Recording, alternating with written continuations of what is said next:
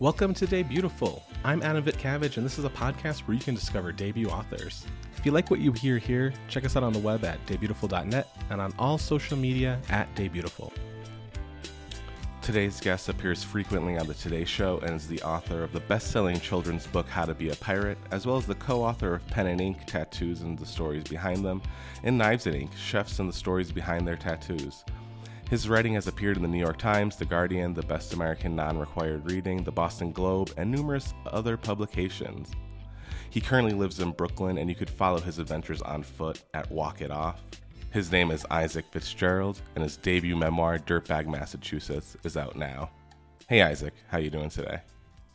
Adam, thank you so much for having me. Uh, I'm doing really well because I'm a big fan of summer. Mm. And summer feels like it's either it's either right around the corner or it might already be here. So I'm I'm doing good. How about yourself? I am doing okay. I also enjoy summer now. I lived in Phoenix forever, so I hated summer because I couldn't go outside. now I live in Denver, so it's a little cooler. However, it did snow last weekend. oh no! Yeah, how wild is that? Like mid-May snow, but whatever. Um, You're up there a little bit, but yeah, that's a little wild. Is yeah. it getting warmer now? Yeah, it's like back up, back up to normal. Um, not the I feel like Northeast summers are just magical though. Like you're you're in New York right still, right? Yeah. I I've I've one I lived in San Francisco for a long time, mm-hmm. but I'm back on the East Coast now. And I love kind of the return of seasons. I won't lie. I used to be a summer hater myself. Mm-hmm. Yes. Uh, I'm a man that likes to wear pants. Mm-hmm. Uh, you know, big fan of boots. I was just shorts, sandals. I couldn't get behind it. But as I've gotten a little bit older, I've come to embrace the kind of hot East Coast summer because there's a lot of boats, a lot of water. Um, and the lesson I've learned living in New York is to embrace New York, to love New York. You kind of have to leave New York from mm. time to time. So summer's just a really wonderful time. If you've got a friend that's got like a house out on Long Island or something lucky like that, it's a nice time to get out of the city and enjoy it. For sure. And I did not plan to talk about summer except for this question I'm going to ask. I really feel like Dirtbag Massachusetts, it's coming out in July when this podcast will be out. It feels like a summer book. Like I feel like because summer is so tied to our childhood and our teen years. So anyway, if no, that's a lo- that's a lovely sentiment because you're absolutely right. There's a lot of like bike riding, like getting out. Absolutely. Um, that's a connection that I myself hadn't made. It originally was going to come out in February, oh, wow. which I'm of course grateful to be honest, because that would have been a lot of Zoom events. Yes. looking like, of course, knock on wood, fingers mm-hmm. crossed, but it's looking like I'm going to be able to get out and do in-person events, which I'm really excited about. Yes, and I, I love in-person events. Uh, your book, Dirtbag Massachusetts, uh, subtitled A Confessional. Um, tell us, tell readers what it's about. Yeah. Um, again, thank you so much for having me on mm-hmm. and, and, your interest in the book. Uh, Dirtbag Massachusetts is a memoir in essays, mm-hmm. uh, which is to say that there's some time jumps throughout, et cetera. But the hope, uh, what I was shooting for, is that there is a bit of an arc, that the essays are a little bit interconnected, but you can read each one on its own.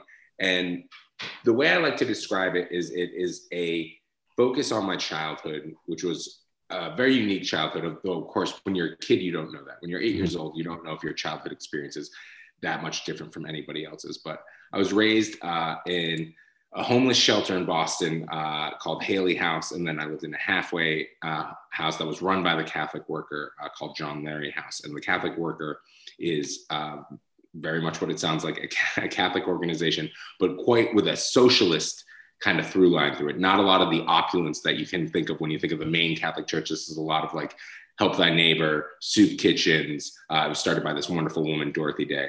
So it's about my childhood and how those years, although hard, were actually probably the happiest.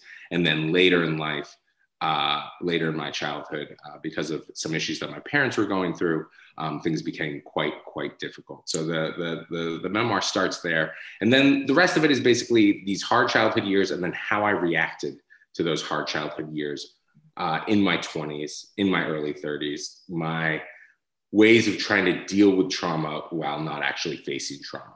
Um, and the and different ways that that looked like. So that's that's one way of putting it. The other way I like to put it is that it's a memoir very much about how my family uh, split apart, and then eventually, in very kind of unconformist ways, found a way to come back together. For sure. And I don't want to talk too much about like your childhood because I want people to read the book, but I do want to get to, and I know this is like touched upon throughout your career a lot, but like, how did you become a writer? Were like, I, like I know you worked in a, a famous bar in San Francisco. You you read a lot, but like, when were you like, oh, I am a writer? No, that's to be honest, that's a great question because it's something I actually, I, I really, you know, I the, the the thing about writing any book and especially writing a memoir is you can't put it all in there right? Mm-hmm. And this is actually I, I had this I had this conversation with my mother, uh, who of course you know she she has read it, and mm-hmm. it's actually opened up a lot of wonderful conversations between us. But I think mm-hmm. for her, she's like, hey, there's some there's a remember, and I say it in the book that those early years were the happy years, and she's like, how come there aren't more chapters on that? and it's right like you're basically you can't put it all in and the way i describe it to her is like look there's there's a log there's a block of wood or a log that's the truth. That's the whole truth. And then what you're doing is carving a statue out of that hunk of wood, right? And so, of course, my mother's statue would end up looking very much different than mine. We're carving, mm-hmm. we're accentuating different parts, right? So for me, I could, I knew I couldn't put everything in there. And one of the things that I eventually kind of let fall to the side is I did have a bit about like how I became a writer, but I realized that this was really about my childhood, these different kind of jobs that I had over my life. And for me, it was not so much about how I found how, found my way to becoming a writer. But I'm happy to answer that question um, because you know it has been the story of probably the last couple of decades of my life. And let's see how quickly I can do that. That's part of the other reason I couldn't put in the book. All right, long story short. Um, my parents i was very lucky. We grew up very very poor but my parents did instill one important thing in my life. They really both believed in education. They really both strongly believed in books. And i was very lucky for that. I was raised surrounded by books. Whenever we moved i'm pretty sure none of the furniture made it with us but the book collection always did. Um, reading reading reading just constantly that was true throughout school as well. Not usually the books that were being assigned to me, although again, to shout out to the teachers, I would usually end up then reading those books later in my life and being like, oh, I probably should have done that at the time. But uh, just always reading books being so so important to me. But growing up, I truly thought that writing was a gift, a gift from the universe, a gift from God. I thought that there were just people that had an innate sensibility, just like there are people that are tall enough to dunk I just thought that it was this gift that was bestowed upon you. Um, also, let's be honest, growing up in Boston, I was going to the Boston Public Library. I was trying to get my hands on any kind of free accessible books I had. That meant I was reading a lot of books from the past. And to put it more bluntly, a lot of books by dead white men. Mm-hmm. Um, and so I didn't really have a grasp on there being a contemporary literary scene. Um, I didn't really have, have an understanding about how the ways publishing was becoming more diverse and there were all these other stories including stories that would that would speak to me. Um, and so around the age of 23 i end up in san francisco and that is the first place that i think i actually learned that maybe writing is something that i could pursue. Again still a giant giant reader. Mm-hmm. i tried out many different jobs at that point in my life already none of them really speaking to me. And that's when i came across 826 valencia which is a creative writing project. It's started mm-hmm. by Dave Eggers, the folks at McSweeney's. It's created creative writing nonprofit for children, for children being key there. I'm 23 years old. A friend of mine's like, hey, outside there's a sign. It says storytelling and bookmaking workshop. You should totally just go check it out. You love books, you're reading them all the time. Give it a whirl.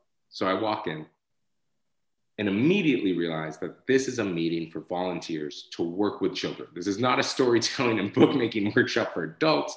But I can't get up and leave because then you look like a jerk. Even though, if I'm being honest, now I'm a kids book author. I love kids. Kids are wonderful. But at 23, yeah. I was a bit. Of, I was like, I don't want to just hang out with a bunch of kids. So, uh, but I stayed. And as this whole volunteer, like they, they're giving a talk, they're giving a tour, and I notice on the wall there are all these sheets of paper they're framed and they, they've got typing on them, but they're covered in either pencil markings or ink markings. And so I raise my hand and I say, I'm sorry, what are those sheets of paper? And they said, Oh, well, writing, of course, is a very solo endeavor, but we try to show kids that it can also be a little bit more community based, which is to say, these pieces of paper are all pages from manuscripts from Dave Eggers, our founder's friends. All these pages are from manuscripts that did eventually get published. And they're covered in markings to show the kids that you can write your story, but then you show it to a friend or you show it to a teacher or you show it to one of the volunteers, and they will give you feedback that will make your story better. You don't have to take all the feedback, but other people can really help you. And it's it's it's it's something that you can work on and make it better. And that it's like a light bulb went off. I was 23 years old and I literally I was writing it down. I was like, yeah, we should of course we all know this but let's teach it to eight year olds in my head i was nobody had ever said that to me. I truly thought that people like just had the gift. They lived in ivory towers. They typed beautiful beautiful prose. They hit print. They sent it to new york. Then it became a book and they were millionaires. Of course now we know none of that's true especially the millionaire part. Mm-hmm. but that was the first time it dawned on me that it could be a craft. That now don't get me wrong. There are some people that are brilliant at writing and they do have that talent almost from the jump seemingly but I that's when I realized I could get better at it through practice and through finding community. And that is truly, I would argue, that's when I started. I started journaling. That's mm-hmm. when I started, you know, again, reading, I think is one of the best ways to become a writer. But that's when I started pursuing it in earnest. And then I wrote a lot of bad stuff for a long, long time. Mm-hmm. But slowly and surely, just like they said, it did start getting better. Sorry, that's a very long answer. no, I love long answers. Um, jumping ahead, how do you end up at BuzzFeed? okay, so so from that, and I'm bouncing around San Francisco. Mm-hmm. Um, I, I end up working at 826 Valencia. I actually end up, I'm sorry, I end up volunteering there. I end up working there eventually. Okay. Um, but I also, let's see, other jobs in San Francisco. I was the world's worst sushi chef for a little bit. I worked at Zeitgeist, which is in the book. Um, I worked, I do end up eventually working at McSweeney's. But through 826, I really found a literary community mm-hmm. in San Francisco. And then, of course, we're talking the early 2000s here. The dot com, the first dot com bubble had already burst. That was around 99. But SF was still, of course, a very tech minded town.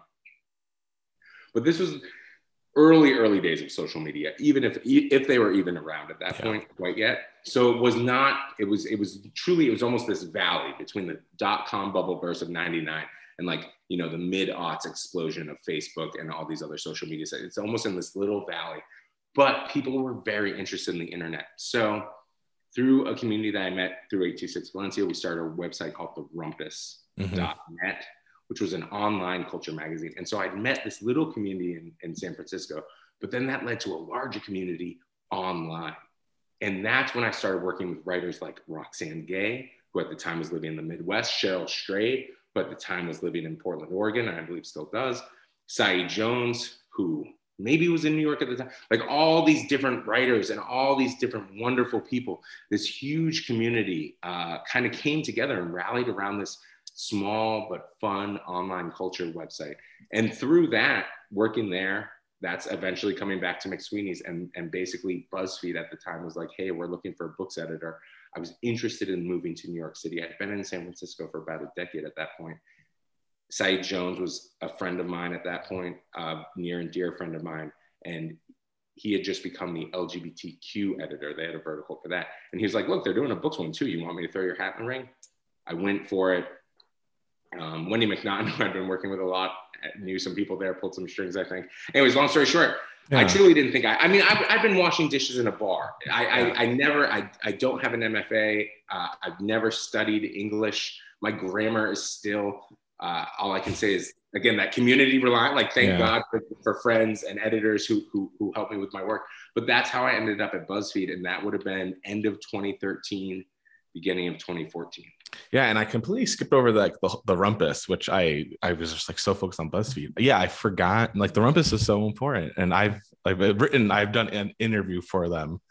Um, I and I love it, yeah. and it's still going yeah. today. I yes. think it's it now has its third owners, mm-hmm. which is so wonderful. Yeah, the board I believe is still entirely women. Um, but especially like Chloe Caldwell. I can just name the number of writers I can name who came out of that website who I was lucky enough. Again, I at that time I was doing like low HTML, mm-hmm. basically by ear. Like I said, I'm not the best, but like you know, I'd read things aloud, be like, hey, what about this sentence? And that's another way to answer your question. That's another way I learned, like obviously reading a ton, but also working with other people on their essays. And it was wonderful. Like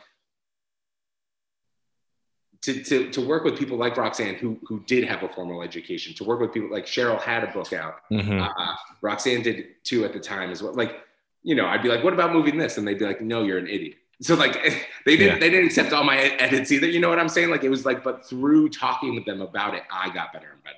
So during this entire time, um, you know, in San Francisco doing uh, Valencia, doing Rumpus, getting to BuzzFeed, are you thinking, yes, I am I am still going to write a book? Or are you at that point? Because I when people ask me, Adam, do you want to write? I was like, no, I just like to talk to writers. Like I have no interest, to be honest with you, in writing fiction, writing essays, writing anything.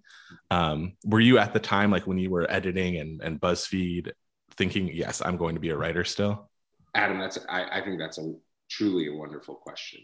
Um, because I think there are like 20 different answers. I mean, I think I wanted to be a writer before I even really knew it was a job. Mm-hmm. You know, like I wrote poetry, bad, mm-hmm. bad, horribly embarrassing poetry, um, in like middle school and high school. Um, but I didn't. I, I had no. It, it was. It was such a dream, and I really mean that as dream, not a dream like that I thought was attainable. It was just something that that I, I didn't even know how to make steps to get there. Yeah. But of course, when I look back, why do I walk in at 826 Valencia? Yeah. Why do, right? It's like, it's almost like there was this part of me that, even if I couldn't consciously admit it to myself, was trying to figure it out, was trying to figure out how to make a book, um, what goes into it. And this is, this is something I'm thinking about a lot. Uh, Brandon Taylor actually had this wonderful Substack recently. Uh, I think it's called "The Little Life Is Not Your Fault." Mm-hmm. I won't get into all the details of, it, but it was very much about yeah how in gay literature there can be a lot of people can be very critical of things maybe because it feels a little too close to home it was about a lot of other things too yeah. it was interesting reading that for me because that's how i felt too uh, I, i'm going to share this also which is for the longest longest time i would tell people well i'm not going to write about my childhood true i knew i wanted to write. I didn't really know what it was but for some reason i was like especially I, I came up in the 90s there were a lot of young especially let's be honest a lot of cis white male sad boy books getting mm-hmm. made in the 90s about their bad childhoods. And i was just like i'm not going to do that. And i i remember i remember saying that to people at parties. I, I have all these memories of it. And now here i am 30 i believe 9 now 39 years old and here it comes the exact thing that i i swore up and down uh, i wasn't going to do now I, I try i hope if, if I accomplish anything that I set out to do, I, I wanted to play with at least a little bit of the tropes that you find in those books. Um, but at the end of the day, when did I want to become a writer? The answer is I, I, probably didn't admit it to myself truly that I could actually do it until my 30s.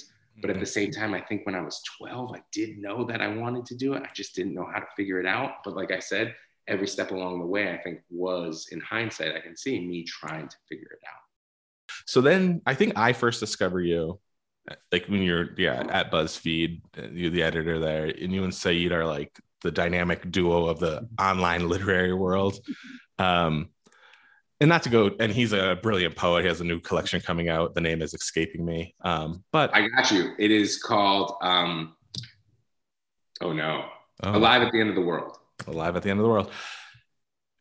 I, I, not to get too into your friendship, but like just describe yeah. like how amazing it was to be working together at BuzzFeed, like and doing what you were doing. Because there was a lot of cool stuff you were doing. Yeah, no, listen, this is, I mean, Saeed is my best friend, and Saeed is, I'm very lucky in our relationship, which dates back to we met at AWP in Chicago mm. in 2012. So this is like, it's like our 10 year anniversary. Yeah.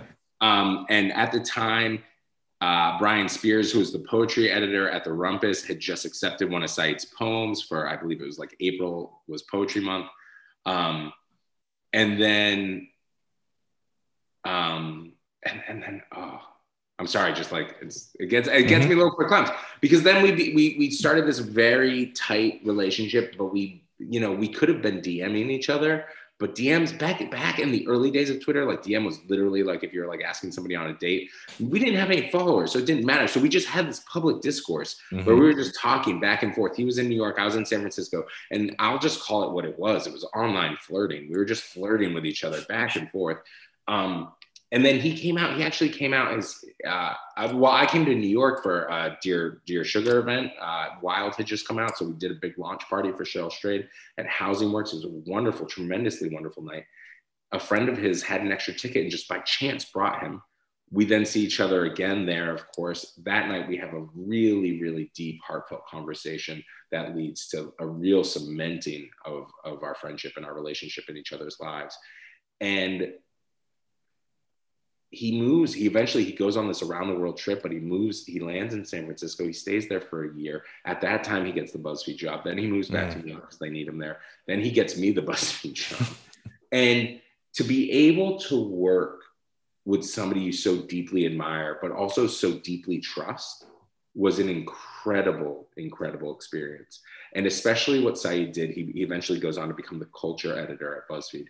Some of the things that he did there, along with editors like uh, Carolina, I'm so sorry, Carolina. She has a last name that is tough for me, but I'm going to give it a whirl. Carolina Wakovniak. I'm sorry, Carolina, I know I messed that up. But like uh, Tomi Obaro, uh, Rachel Sanders, uh, I mean, I could just name the, the, culture desk at BuzzFeed when it was its prime. Was Anne Helen Petersen was there, Bim, like all these wonderful people were there. Uh, but but Saeed really led this ship in a, in a really wonderful way. And so to get to watch him do that was incredible. And then we did the AM to DM, which was a wild. Mm-hmm. It's it's very interesting. Again, I'm giving you too long of answers, but AM to DM now looks like what most sh- most shows will now grab things from social media and then mm-hmm. talk about like mainstream like that is the way most shows are working now. But what's really funny is it was only a few years ago, but at the time it was really ahead of its time. Um, yeah. So to do something experimental like that with him, now don't get me wrong, was it fun talking about what Twitter was talking about for an hour on live television every morning for an hour? Now, you know, it's, that could also be seen as a certain form of purgatory. but because I was doing it with Saeed, somebody I loved and trust, uh, it, it made it a very special experience. And and my favorite thing about working at BuzzFeed with with him is that our relationship post having worked there is still yeah. extremely strong. And that was the promise we made to each other when we started working together was we need this not to affect our relationship. And we and don't get me wrong, there were moments, but we managed. Yeah. And then uh, continuing with like the BuzzFeed era of your life, um, at least one essay. I'm sure there was more, but like I try not to get too much research so I get honest answers. Uh, the Teenage Dirtbag Fight Club essay, which is in this collection, is on BuzzFeed. So at that time, you're starting to write eventually, in theory, what becomes Dirtbag Massachusetts. Did you know, like, oh, okay, I'm going to do no, no, no? That's a that's a wonderful question. No, so Dirtbag Massachusetts, when I first pitched it, and shout out to, I feel like I'm just name dropping, but really, it's just I like to give people recognition yeah. for their work, which is Jason Diamond wonderful writer. He's the guy that mm-hmm. came up with the name for it because my town was Athol, Massachusetts. I grew up in Boston, but then we eventually moved to North Central Massachusetts, and uh, everyone in the state called us asshole Massachusetts. Mm-hmm. Uh, funnily enough, but you can't call a book that. And it was Jason Diamond who came up with the title Dirtbag Massachusetts. But Dirtbag Massachusetts originally, and this is when I pitched it, was going to be not even connected. Just a bunch of essays. D- D- Fight Club would have been in there for sure but the idea was masculinity and more culture. Mm-hmm. Like I was gonna write a an essay about like Star Wars and like what it meant to me. Like there was, it was not going to be nearly as focused on my childhood and my personal story. Again, getting back to that thing of I was saying to myself, oh, I'm not going to write some woe is me. Look at my sad childhood book. Mm-hmm. Um, I was, I was really the joke that I had, and I hope she'll forgive me for saying this, but I kind of pitched it as bad meninist uh, which was you know Roxane had bad feminist, but mm-hmm. it's a great great collection, and but it's a lot of her different work that's like very powerful, but but separate and on different issues. And I was my joke, you know, my idea was I was going to do something similar, uh, but then when I sat down to write it, it became much more about my childhood, which did start happening. To answer your question, while I was working on those pieces at BuzzFeed, mm-hmm. because I wrote the Teenage Fight Club essay. I wrote the Fat Kid, uh, former former Fat Kid essay. Um, I think I wrote something else. Uh, one of the first ones was Kilimanjaro.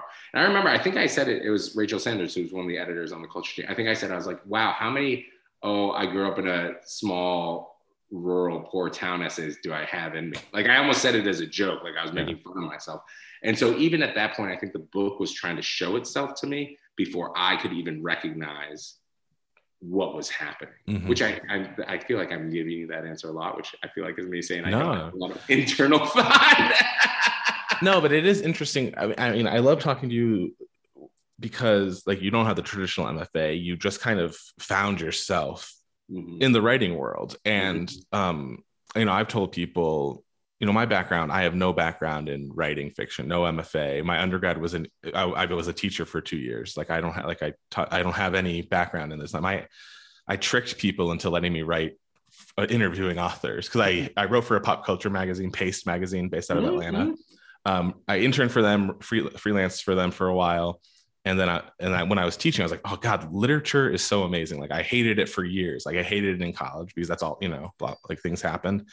And then I read uh, The Turner House by Angela Flournoy. I reached out to her publicist because I knew how to find publicist information mm-hmm. and was like, hey, like I would just love to interview her. Had no nobody agreed to publish it. so I, I lied and tricked myself into like doing this.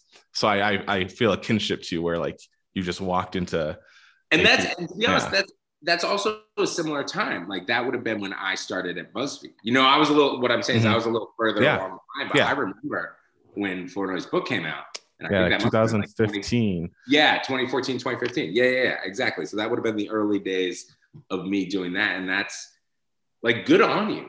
Like that, I think that's a really wonderful way to do it because that's another thing I do too, and I and I so deeply admire what you do, which is talking to other authors I mean, that's what I do with Walk It Off, right? I'm, why, yeah. why, why do I do Walk It Off? I love it. I love walking. I love talking to interesting people. But also, I'm still learning. Mm-hmm. Like, I'm definitely gleaning lessons from these people that I'm talking to that I hope helps make me a better writer. And yeah. so, not to turn this interview you on you a little bit, are you sh- like it sounds like you, you write? Are you sure you never want to write a book? Um, yeah, who knows? Maybe. I think what I really want to write, if I did, was like um like the new Babysitters Club or Animorphs, like a, a young serialized um like thing for second graders, just because the passion of reading is super. That's awesome. Yeah, so we'll see, and then Yes, and then now to turn it back on you because I, do, I do talk about myself way too much, but uh, oh, I like it though. Um, a qu- two quick thing or one quick thing. In 2016, you're at BuzzFeed. I just start tricking people into letting me write for them. I email Isaac Fitzgerald at BuzzFeed.com. I oh, say, oh, no. hey, I'm brand new. I'm I have no clue how to freelance, and you say, hey, we're not really accepting. You respond, and, and it's just, hey, um, we're not we don't like do freelance at BuzzFeed. Here's like how to do some things. Like you gave me some advice, and I was like, hell yeah. And here we are years later. Small oh, world. I'm so glad I responded. Yes, you did. Like, I mean, I actually have the email pulled up. You responded within three hours. You are good. Wow. I, listen, you caught me on a good day because there might be still some people waiting for a response on some stuff right I now. feel yeah. Um, so uh, let's just skip to walk it off because that is also amazing. Oh, and also if you need a little extra time and you're gonna, I mean, I know you want to keep it tight too, probably because that helps you it's easier to edit. But if you want to, oh, if you I, have time, yeah. Well, okay yeah. then, yeah. Um, yeah, we'll do like a few more minutes. Then I love it. Um, like a little extended. Yeah. Um, so you write two like um, I don't even know how to describe them. Essay, uh, story collections that aren't your stories. The the pen and ink. You you do that. Yeah, that's so that's that's totally yeah. an ed, ed, editorial thing. Editorial thing that comes from and and to be honest, comes from it's it, it does have a connection to Dirtbag too, which is I grew up in Haley House, this shelter. Mm-hmm.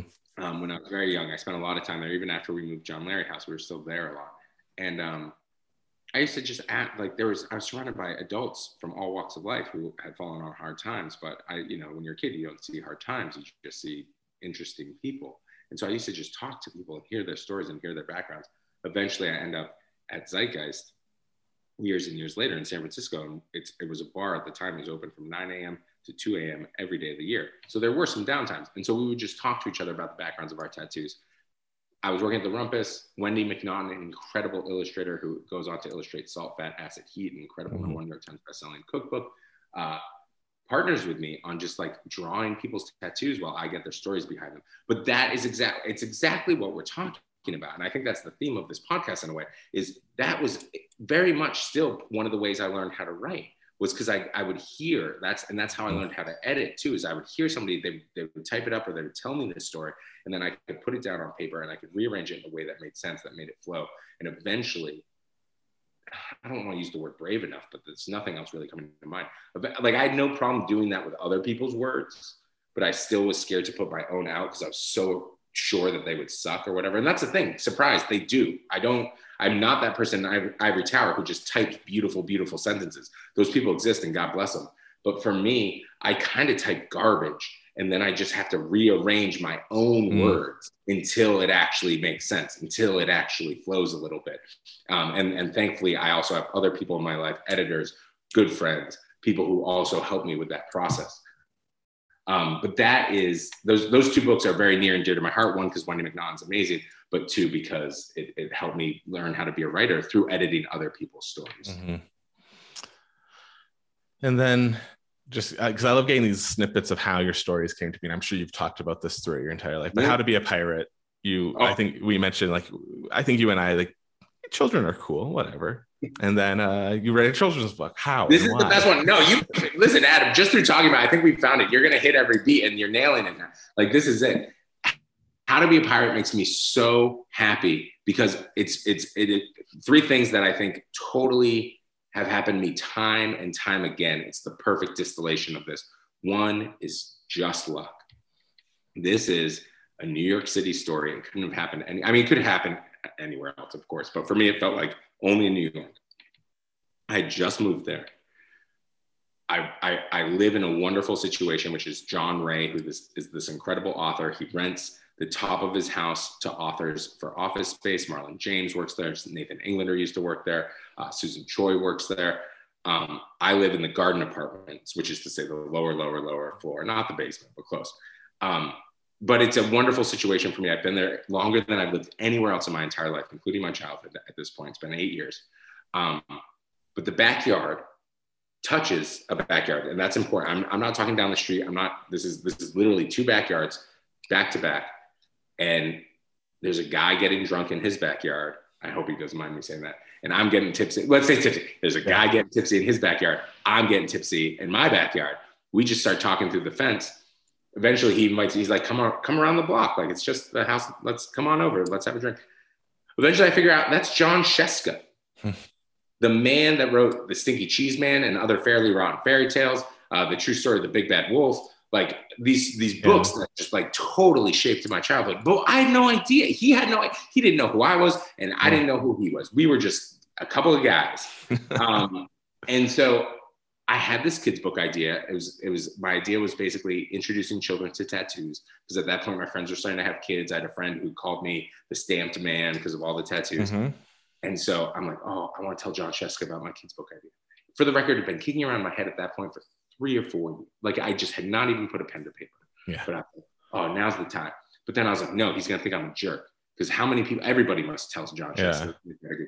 So I waited. I waited. We hung out like probably 30 times. I waited and I waited and I waited. And a bunch of other stuff happened that I'm not going to get into on this podcast. But long story short, it comes to the light. I'm, I'm like, hey, I want to talk to you. I got this kid's book idea.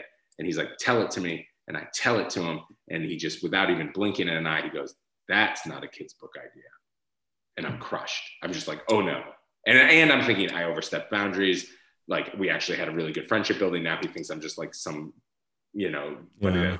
Uh, all this stuff floods into me. But luckily, 0.5 seconds later, what comes out of his mouth is, but if you want to come over to the house every other Friday for the rest of the summer, I can teach you how to take your very bad idea and make it into something that children might actually be interested in.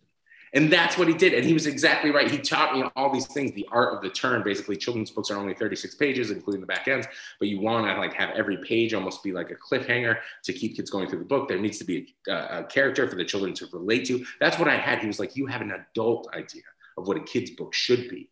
I will teach you how to make a book that kids might actually like. And that's what he did. How to Be a Pirate only happened because of John Scieszka, but it's, it encapsulates a few different things, which is one, luck, two, community, only by meeting John, building a relationship with, having that friendship mm-hmm. where he was like, "Hey, I want to, I want to take the time to teach you how to do this." That has been important. That goes back to the Rumpus community. Yeah, people I worked with at BuzzFeed. So luck, finding community, and then just getting it done. Like that's that's yeah. the the kind of. I'm a big believer in like I'm not going to be the smartest person in the room ever, but I can keep showing up. And so that's, you know, John offers me that opportunity. I had to make time to go over there every Friday. You know, like I needed to make sure that I committed myself to it. And that's how it actually got done. Anyway, sorry. Very long. No. Answer. And so, and then, and I just love hitting all of like the important parts of your like literary career. Walk it off, I'm assuming, is luck, community, and showing up. Yeah, no, it is It is walk walk it, but but again, well, walk it off. It's I mean that one also, much like the book itself, also has a, a, a touch of sadness in it too, which is it also came out of the pandemic. Mm-hmm, yeah. Um, and I was missing people. I was missing people so mm-hmm. so much. But then all of a sudden it became clear that we could hang out outdoors, and uh, you know, hindsight 2020. I wrote a piece for the Guardian, but if you look at it's truly looking at it now, it's about a man losing his marbles just a little bit. Mm-hmm. I started walking 20,000 steps a day during the pandemic. And I just want to admit, I'm very lucky in that I, I, I don't have a child to care for. You know, there, I had the yeah. ability and the time in my life to do that, but I, I, was basically walking over 10 miles a day. And that's clearly was me just like going a little loose. Mm-hmm. Uh, but then, then I started doing it with other people yeah. and it became a lot better and then i started talking to them and that's what what really it was. It was about having these writers who i knew and admired. I was working on my own book at the time so to be honest i think i was also there was a part of me that was like hey how do i do this? And that mm-hmm. was part of it too. And then there was just this like it turns out and this this sorry not to mix too many things in here too my father was a walker and i remember as a kid always being like ugh oh here we go like another hike. And it turns out as i get older it's just like oh you know what really is great oh, walking, surprise, surprise. And so like now I'm a huge walker too. Anyway, sorry. No, that's perfect. I I love that. I, I, I we barely talked about Dirtbag Massachusetts, and I just I I think we like covered Dirtbag Massachusetts part two, like your later life, all of the greatest hits in this podcast. Um, I do want to end with what are you reading? What is what is on your radar, or what are you watching? Because we don't always have to oh. talk about books. absolutely. Okay. I love I love as as you know I love giving uh, book recommendations. Mm-hmm. Let me mm-hmm. tell you, uh, Hernan Diaz, Trust. What a book! It's mm-hmm. out this summer right now. Uh, get, get give it time. It is. I don't want to give too much away, but just so you know, you're going to read that first quarter of it, and you're going to be like, "Well, this is pleasant and enjoyable to read because he's like a really good writer." Mm-hmm. And then whoo, whoo, whoo, whoo, a lot of other stuff happens and it's incredible. Two, uh, Night of the Living Rez. Yes. Um, by uh, mm. by Morgan Talty is mm-hmm. phenomenal. Yes. Phenomenal. That's coming out in July. Um, uh, just a plug that'll be a future podcast guest. We've just booked it. So oh, yeah. he, is so smart and he's so good. Um, uh, the Crane Wife mm. by C.J. Hauser is absolutely phenomenal and um, uh, essay collections that'll absolutely just just blow you away. But then also just real quick to give a few books that like spoke to Dirtbag. Yeah. Um, because I mentioned a few books throughout it, but not all of them made it in. It felt a little weird shoehorning some of them in. But um, one that just like is so so meaningful to me is um, salvage uh, salvage the bones by Jesmyn Ward. I go ahead. I, you tell your story, then I'll tell my salvage the bones story and why it's like, my favorite book. Yeah, and and here's and here's what it is for me. Like I, I mean, it is at the time that I read it, I'd never even been to like New Orleans, mm-hmm. Mississippi, Louisiana area. I had it. I traveled a lot of the country. I've of course been there a ton now, but at the time I had not done it. But why it spoke like again, it's books. Books. It's it's this quote from uh, uh, the oh, what is it? There's this great play. Anyways, it's like a hand is you. You think you have these thoughts all on your own, and then a hand comes out of a book and grabs yours. You realize you're not alone. Uh, History Boys. It's a play. Um, the, the class stuff in that in that book, I just had never seen stuff like that on the page before, and it reminded me so much of my friends even though it be it in New England, who like lived in the woods and were like just jumping in, like just being like poor and making whatever they could out of whatever was around them, you know? And and I just love that book so much. Sorry, go ahead. What's your story? No, I mean, similarly, I um I'm in Atlanta at Paste Magazine. We get a lot of CDs and sometimes a book drops and and no one wanted it. And at that point I was like so burnt out from my undergrad with like reading and you know English t- uh, becoming an English teacher all you're doing is reading and so I pick up the book. I'm like, oh, there's a dog on the cover, whatever. I'll read it. And then I, I hold on to it and I'm about to leave Atlanta and I read it like in one weekend. And then on my like trip, I like take a long detour through Mississippi and like there's more to it, but it's like it's the book that reinvigorated my reading, basically. Like the, it's the perfect book. And I know like Sing, Unburied, Sing people say is better or whatever. I mean, art is subjective, but Salvage the Bones to me is the book I recommend to every single human on the planet. I see. I'm right there with you, and I love it so much, and I'm glad to hear that. And I, and I love that you and I connected it for the same reason. And the last book, the book that I have probably given away 20 or 30 times, I can never keep a copy of. Although now I have a first edition, and mm. so that I will not give away. Uh, but the collected works of Breece D'J Pancake, mm. uh, which is he he was a writer from Virginia, uh, very similarly, and that's a book I actually came across in my younger years. Where again, Virginia at that time I had never been to. Now I've been to a ton, but I just had never seen my own life put on the page like that. So yeah, well, Isaac, thanks so much for just talking about like how your life was as random as weird as mine was. I'd love to hear it. Well, let me tell you, I, not to be like, but like the, the one thing is just like keeping at it. Yeah. And and sure. it, it sounds like it's it sounds like you're figuring you're figuring out what it is that you might want to. And all I can say is I'm telling you, I was lying to myself about it until I was even halfway done with the book. Yeah. So sure. just just keep at it and you, you know, you figure it out along the way. Thank you so much to Isaac for joining the Day Beautiful podcast to talk about his debut memoir, Dirtbag Massachusetts. You can find him at isaacfitzgerald.net and on Twitter at isaacfitzgerald. You can find Day Beautiful at daybeautiful.net, at Day Beautiful on all social media. As always, I'm Adam. This is Day Beautiful, and you're all beautiful.